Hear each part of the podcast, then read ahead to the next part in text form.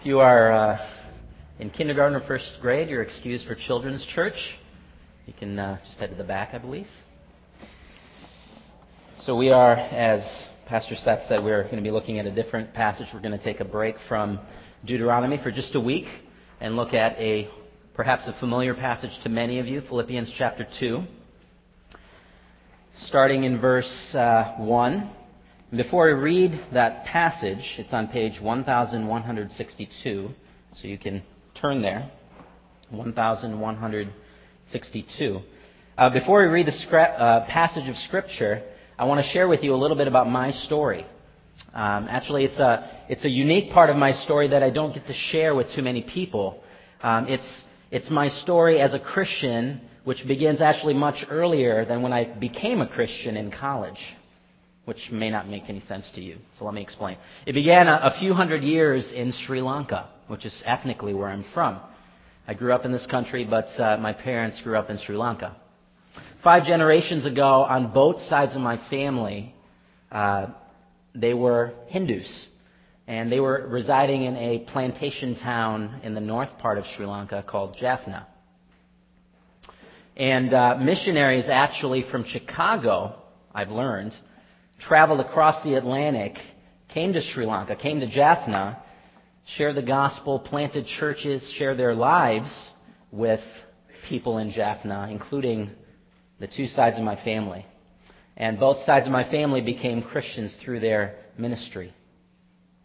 So I'm very thankful for these Chicago missionaries. In fact, I'm standing here before you all as a Christian, as someone who confesses Jesus, in part due to their faithfulness which is pretty neat.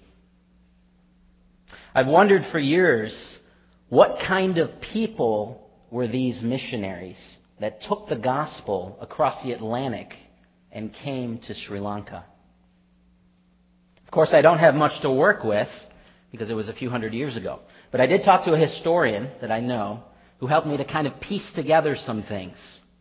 So some things that I do know, or we can perhaps say are probable about these missionaries. First, most missionaries during this time, um, especially living in the Midwest, were middle class people.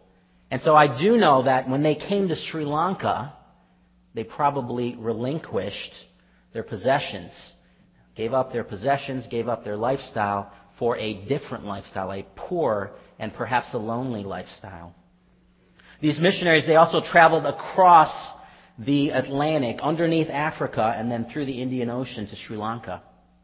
And so, another thing I know about these missionaries um, as they traveled is that they put themselves in the way of sickness and potential death. In fact, about 50% of the people that made this voyage would die by the time they reached Sri Lanka.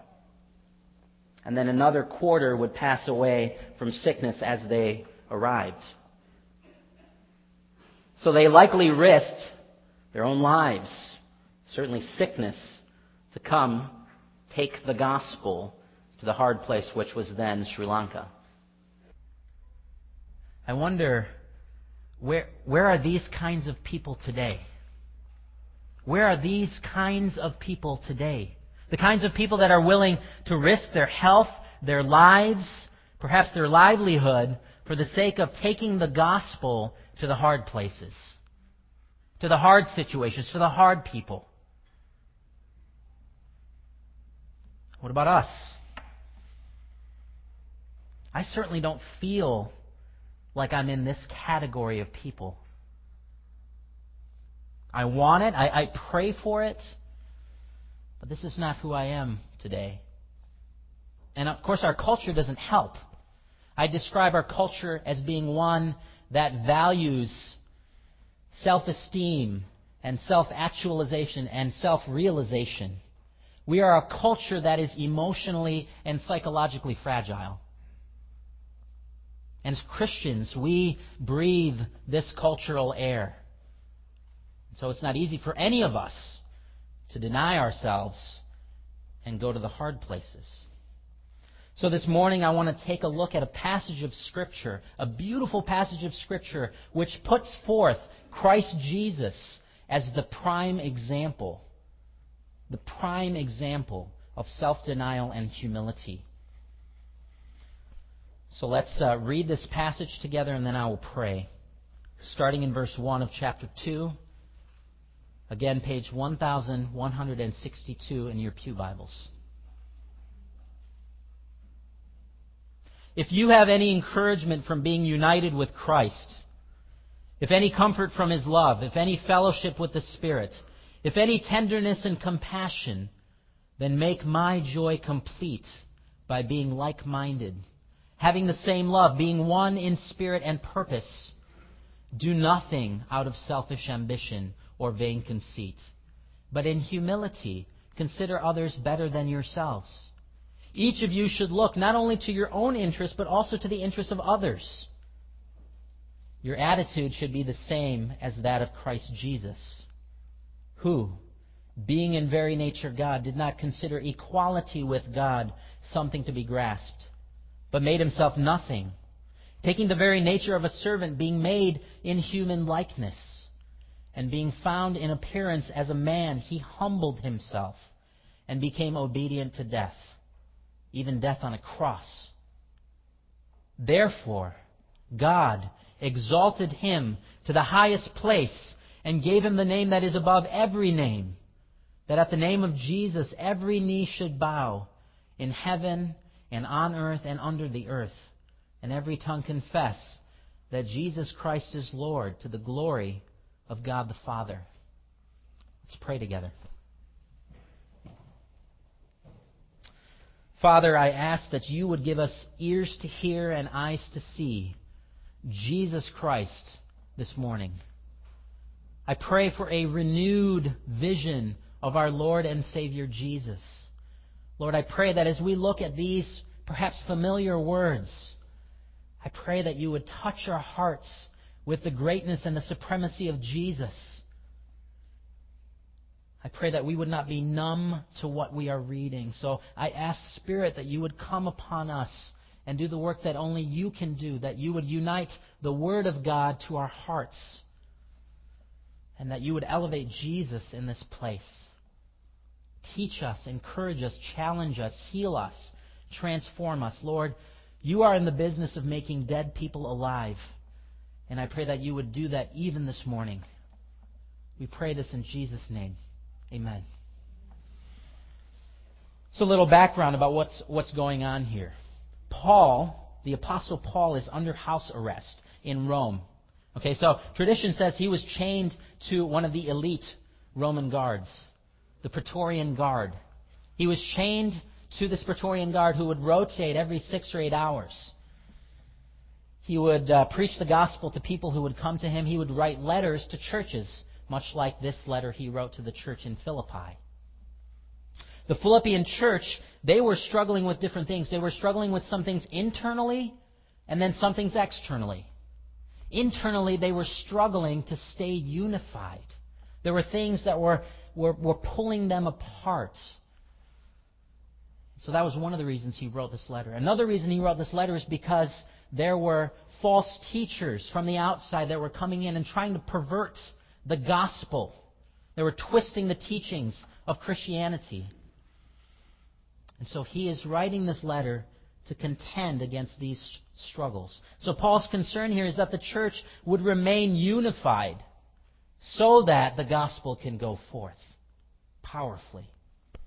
In chapter 2, the, the first four verses that I read, Paul is essentially exhorting the church to stay humble, to be servants, to look at the interests of others ahead of themselves.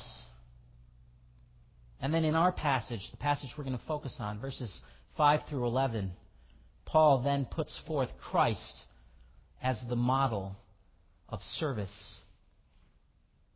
This is an exciting passage. So let's start by looking at verse 6. We're going to come back to verse 5 at the end. Verse 6 says, Who, in reference to Jesus, being in very nature God, did not consider equality with God something to be grasped. So the first thing that Paul does when he is bringing up Jesus as the model of humility, the first thing he does is say, say Jesus is fully God. Jesus is fully God. Jesus is in the very nature God. It's interesting, if we flip a couple pages, I'm not going to read the passage for you. There's a section in Colossians, chapter 1, verses 15 through 23. I want to encourage you guys this week to take a look at that passage. It's a beautiful reflection on Jesus, where Jesus, again, is just lifted high. He is seen as supreme. And in that section, we see that Jesus participated in creation, that Jesus is the creator. We also see that not only was he the creator, but he was the sustainer of all things. He holds all things together by his righteous right hand. So Jesus creates all things, he sustains all things. So the laws of nature, gravity, the, the three laws of motion, they exist because Jesus says so. And at any moment, Jesus could withdraw his sustaining power and things would fall apart. We're breathing right now because Jesus is allowing us to breathe. Our hearts are pumping blood through our veins because Jesus is sustaining our hearts. There are synapses in our brain that are firing, that are trying to understand and comprehend our discussion right now. Because Jesus allows it and sustains it. And then it says that this God, this creator, sustainer God, he did not consider equality with God something to be grasped. What does that mean? Well, I think it means that Jesus did not selfishly cling to his rights and privileges as the Son of God. Jesus wasn't selfishly enjoying his divine status as the beloved Son of God. Now let's think about the Trinity for a moment here. The Father, the Son, and the Spirit, three persons, one God. The Trinity is the first and perfect community. Within the Trinity, within the Father, the Son, and the Spirit, from eternity past and into eternity future, we see the first perfect community. Perfect love. In fact, it's kind of like the first small group, you know, that Jesus was a part of. Jesus was in the best spot because he was in this perfect community with the Father and the Spirit. Throughout the Old and New Testaments, we see repeatedly glimpses of how each person of the Trinity, each person of the Trinity makes room for the other. The Spirit, part of his role is to make much of Jesus. So he seeks to do that. And Jesus his role is to be obedient and bring attention to his Father.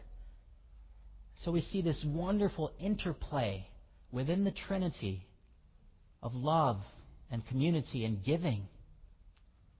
And so it is because Jesus is God that he would naturally not cling to his status as the Son. Rather, it is in his nature as God to give, to extend himself for others. So Jesus is God, but he did not selfishly cling to his rights and privileges as God. That's pretty amazing. Now, this is not just a perspective that Jesus had. You know, it's not like he said, you know, I'd be willing to give of myself, but good thing I don't need to. This is something that Jesus actually expressed. He did something about this. That's what we're going to see here in the next few verses, in verses 7 and 8. Verse 7 reads, But Jesus made himself nothing. So what did Jesus do? He, he made himself nothing. A more literal translation there is he emptied himself. Jesus emptied himself. He made himself nothing. In other words, he didn't just think about not selfishly clinging to his rights as God. He actually relinquished some of them.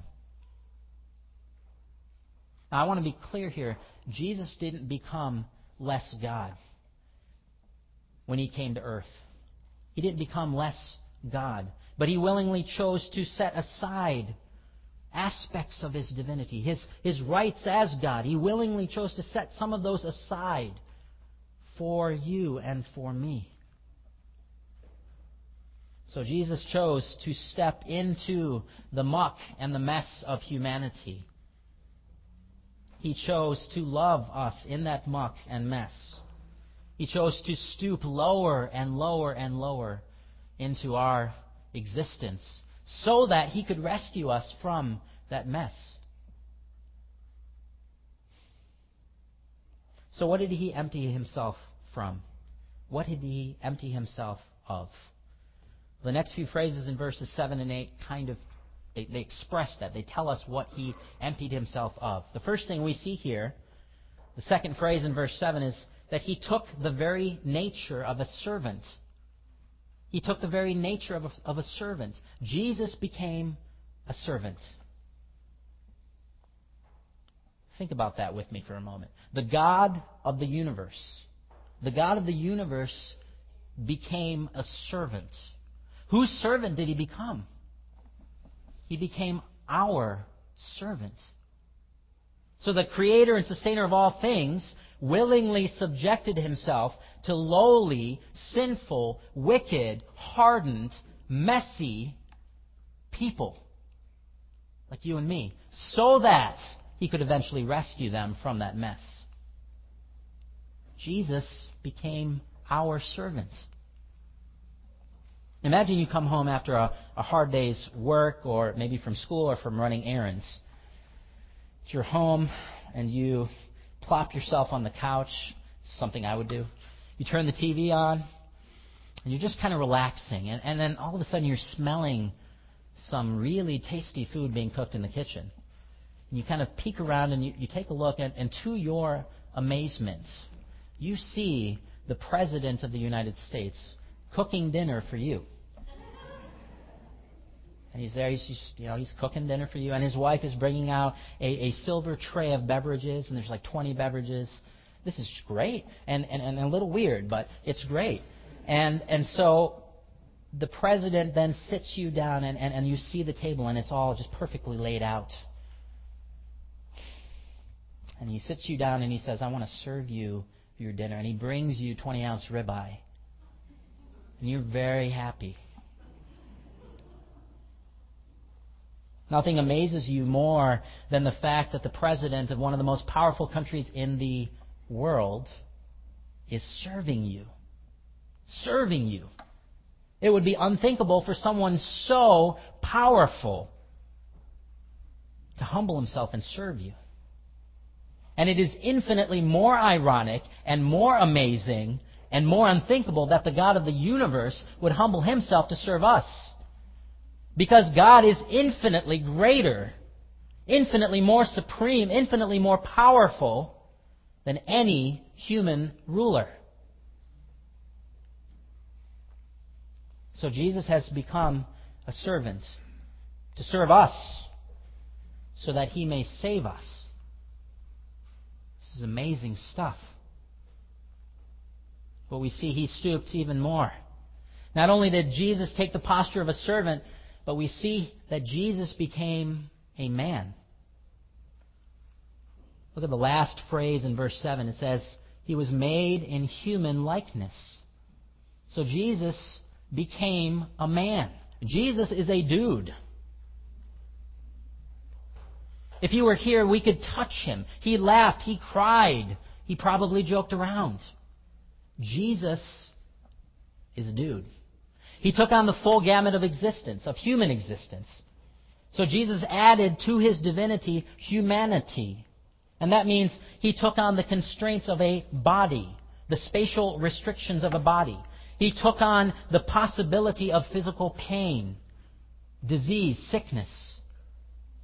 And being human, he also took on the possibility of temptation. And even though we know that Jesus never broke, he was perfect. Being human, we still can say Jesus felt temptation. So Jesus became a human.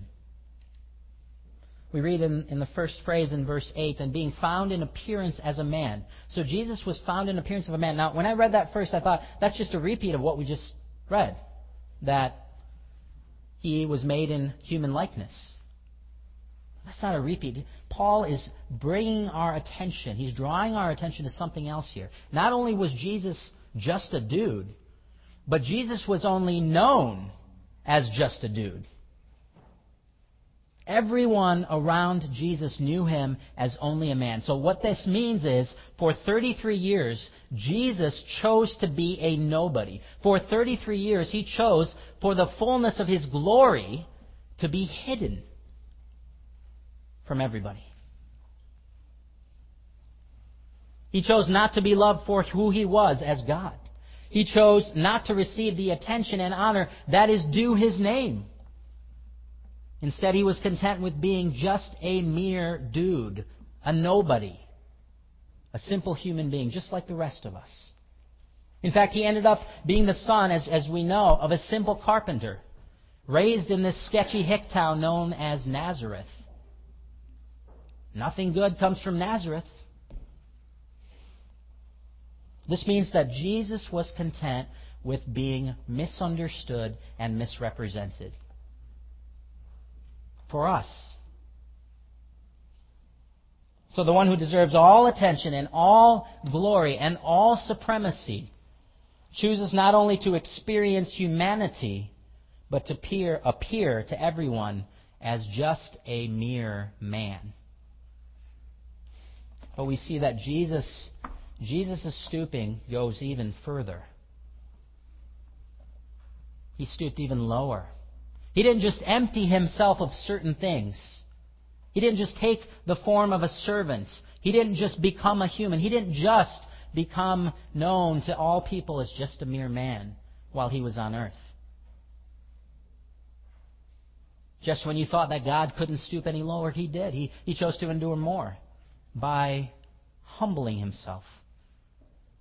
Look at the middle of verse 8. It says that he humbled himself and became obedient to death, even death on a cross. So he not only emptied himself, he humbled himself. The word there actually has a flavor of humiliation. So Jesus chose the path of humiliation. What was that path? That path was the path of death and the path of the cross.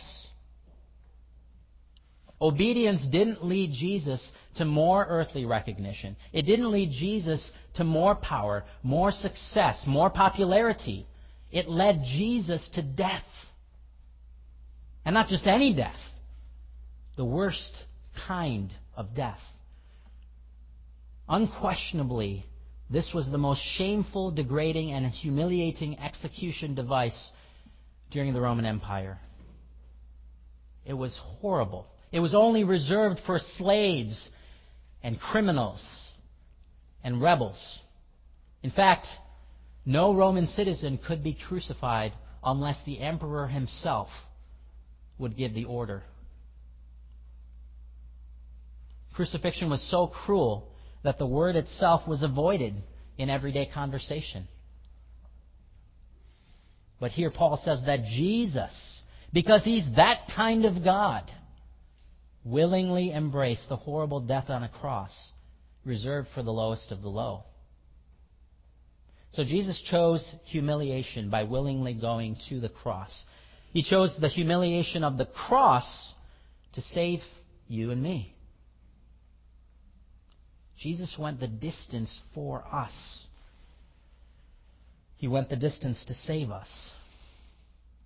This is amazing stuff. I'm glad that the passage doesn't conclude with that. There's something else that happens here. Let me start reading verses 9 through 11.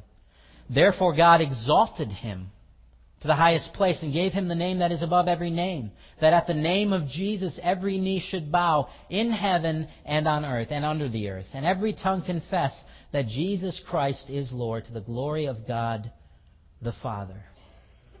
Therefore, Therefore, because Jesus was obedient, because Jesus went the distance for us, God exalted him. God gave him the name that is above all names, the name of God, the name of Lord. You see, Jesus, he was supposed to perfectly display his Father. His life on earth was supposed to perfectly show us God. And so here we see that he did it. He did that. He perfectly displayed the goodness, faithfulness, love of his Father. And so God the Father exalts him. and stamps forever the name that is above all names. So from now on, whenever the world thinks about Jesus, they should be thinking beyond the son of a simple carpenter who led a rabble and died on a cross. They should think about God Himself and the unbelievable ways He has given of Himself for us. You know, a day is coming when all people will fully acknowledge Jesus' supremacy and his majesty. A day is coming. All those knees that once never bowed to anything except themselves will hit the dirt before Jesus. Every tongue that once cursed and hated and blasphemed our Lord will one day confess Jesus as Lord, including you and me. So God the Father approved and vindicated Jesus because Jesus perfectly displayed the Father.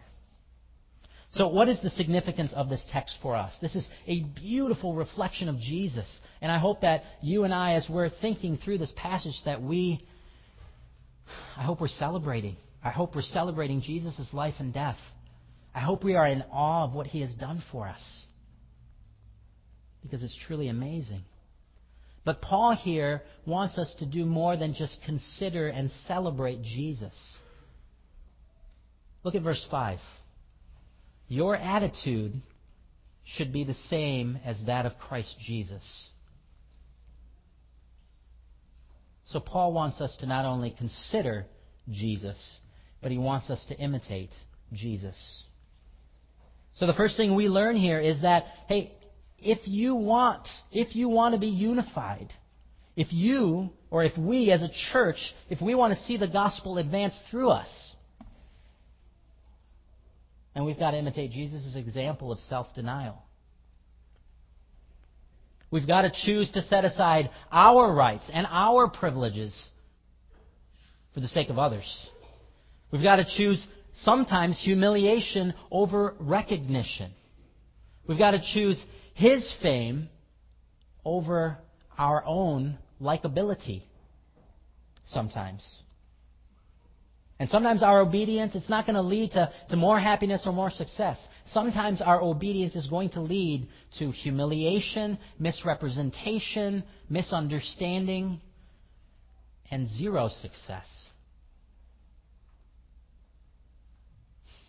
You know, sometimes I, I look at passages in Scripture and I feel like God is gently grabbing me, you know, from the, the, the kiddie pool that I'm kind of messing around in, and He's just kind of gently walking me over to the adult pool. And, he, and He's saying, hey, here's the shallow end. You know, why don't you t- put your toe in the water for a second here? And I'm just all happy and geeked up. Then there are other passages in the Bible where I feel like God comes over and just grabs me from my silliness in the kiddie pool and he takes me to the deep end and he's just like, whoop, right into the water. And I feel like this passage is like that for me. Maybe you feel the same way. Jesus, you want me to do what? You want me to do what? You want me to imitate you in this? Are you kidding me? Know, maybe this passage is for the super Christian. Maybe this passage is for um, pastors and elders and uh, you know missionaries and their wives. No, this passage is for every person in this room that calls on the name of Jesus. Jesus went the distance for us, and now his distance must become our distance. I've got to stoop like Jesus stooped. I need to be willing to put aside my rights and my privileges for others, for lost humanity, as Jesus did. You know, this teaching on self denial is all over the scriptures. Jesus himself talked a lot about it. Here's a sampling Mark chapter 8. If anyone would come after me, Jesus says, he must deny himself, take up his cross, and follow me. In Philippians, earlier in chapter 1, Paul reminds the church it has been granted to you not only to believe in Jesus, but to suffer for him. And so we see just all over Scripture and in this passage without sacrifice, without self denial, without humility, no church will succeed. In other words, one of God's vehicles for building unity into His church and for advancing the gospel outside the church is our self denial. Here's another way of saying it. If you and I, if we want to see this church united, if we want to see this church produce gospel fruit, we've got to be willing to die to ourselves. It's the path of Jesus, and it must be the path of this church. It's so challenging to hear these words, I know. So, how can we practically do this? How can we practically go the distance with Jesus for the sake of others, especially as we transition into a new facility and into a new season of this church's life? Well, first, I think we need to get a hold of what Jesus did. He denied himself of certain rights. What are some rights that you and I, we cling to? And as a result of clinging to those rights, prevents us from being obedient. It prevents us from following Jesus into the hard places. Well, here's one. I just want to be liked. I just want to be liked. We take that one, we elevate it above everything else. And all of our words and all of our actions are to adjust other people's image or adjust our own image so that people will like us. And we elevate that to a place that's unhealthy. And it prevents us, it paralyzes us from going with Jesus to the hard places, to do the hard things. Or how about this one? The right to privacy. This is my family. This is my space. These are my friends.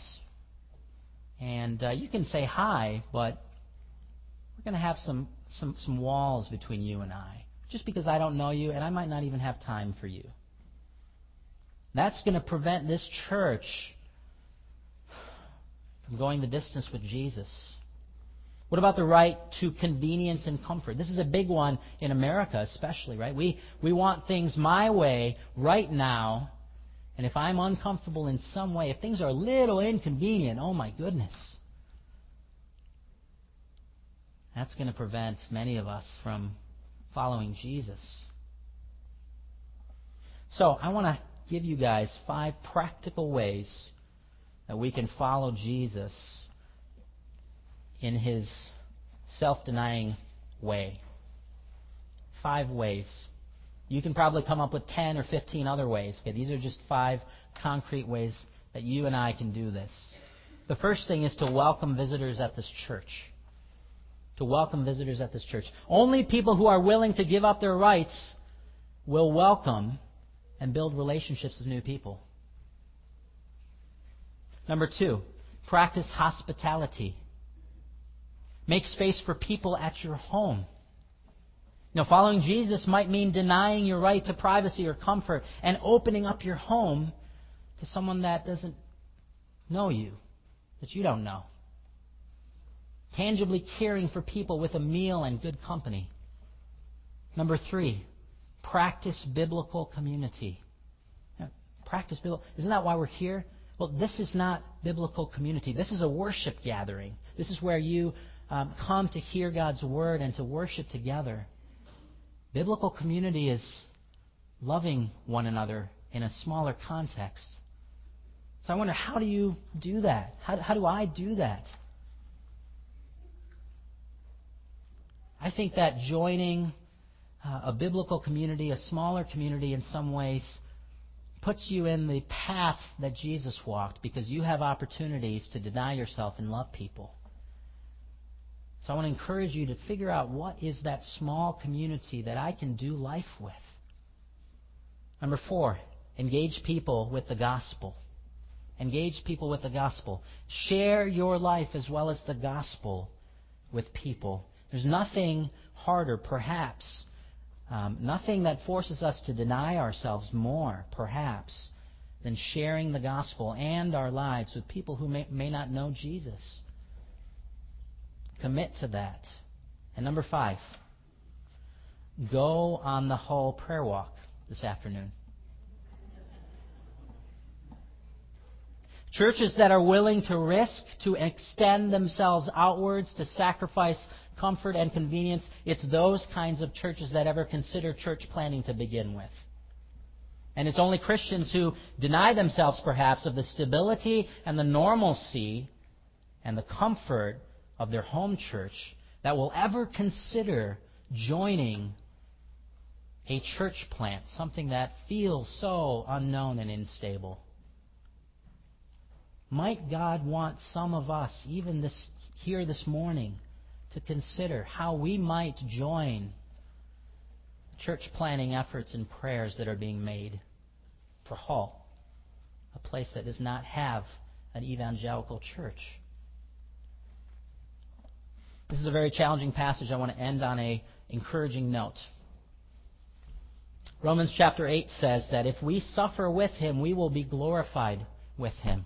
You see, this, this passage, this beautiful reflection on Jesus, it, ex, it ends with God exalting Jesus. And it ends with, with us getting a vision of the day that's coming down the road when every knee will bow, when all things will be made new, when everything that should be will be.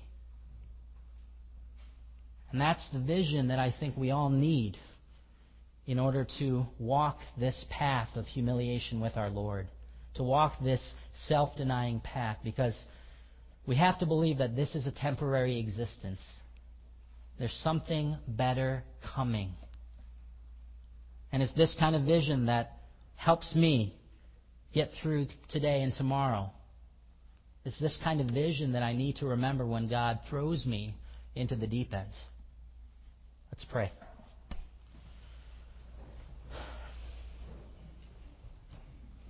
Father, we do glory in Jesus, Lord, this morning. We, we thank you for Jesus. We thank you for his life. We thank you for his death. We thank you for his resurrection and what all of that means for us, Lord. We cannot praise you enough. And we are humbled to see your humility. We're humbled to see and, and realize and recognize that we we are not humble people, Lord. We confess that to you. We are not people that are willing to go the extra mile. Forgive us, Father. Give us energy and strength and resolve to walk with you in obedience the path of self denial, Lord. Bless these good people, encourage them, strengthen them to live for you this week. I pray this in Jesus' name. Amen.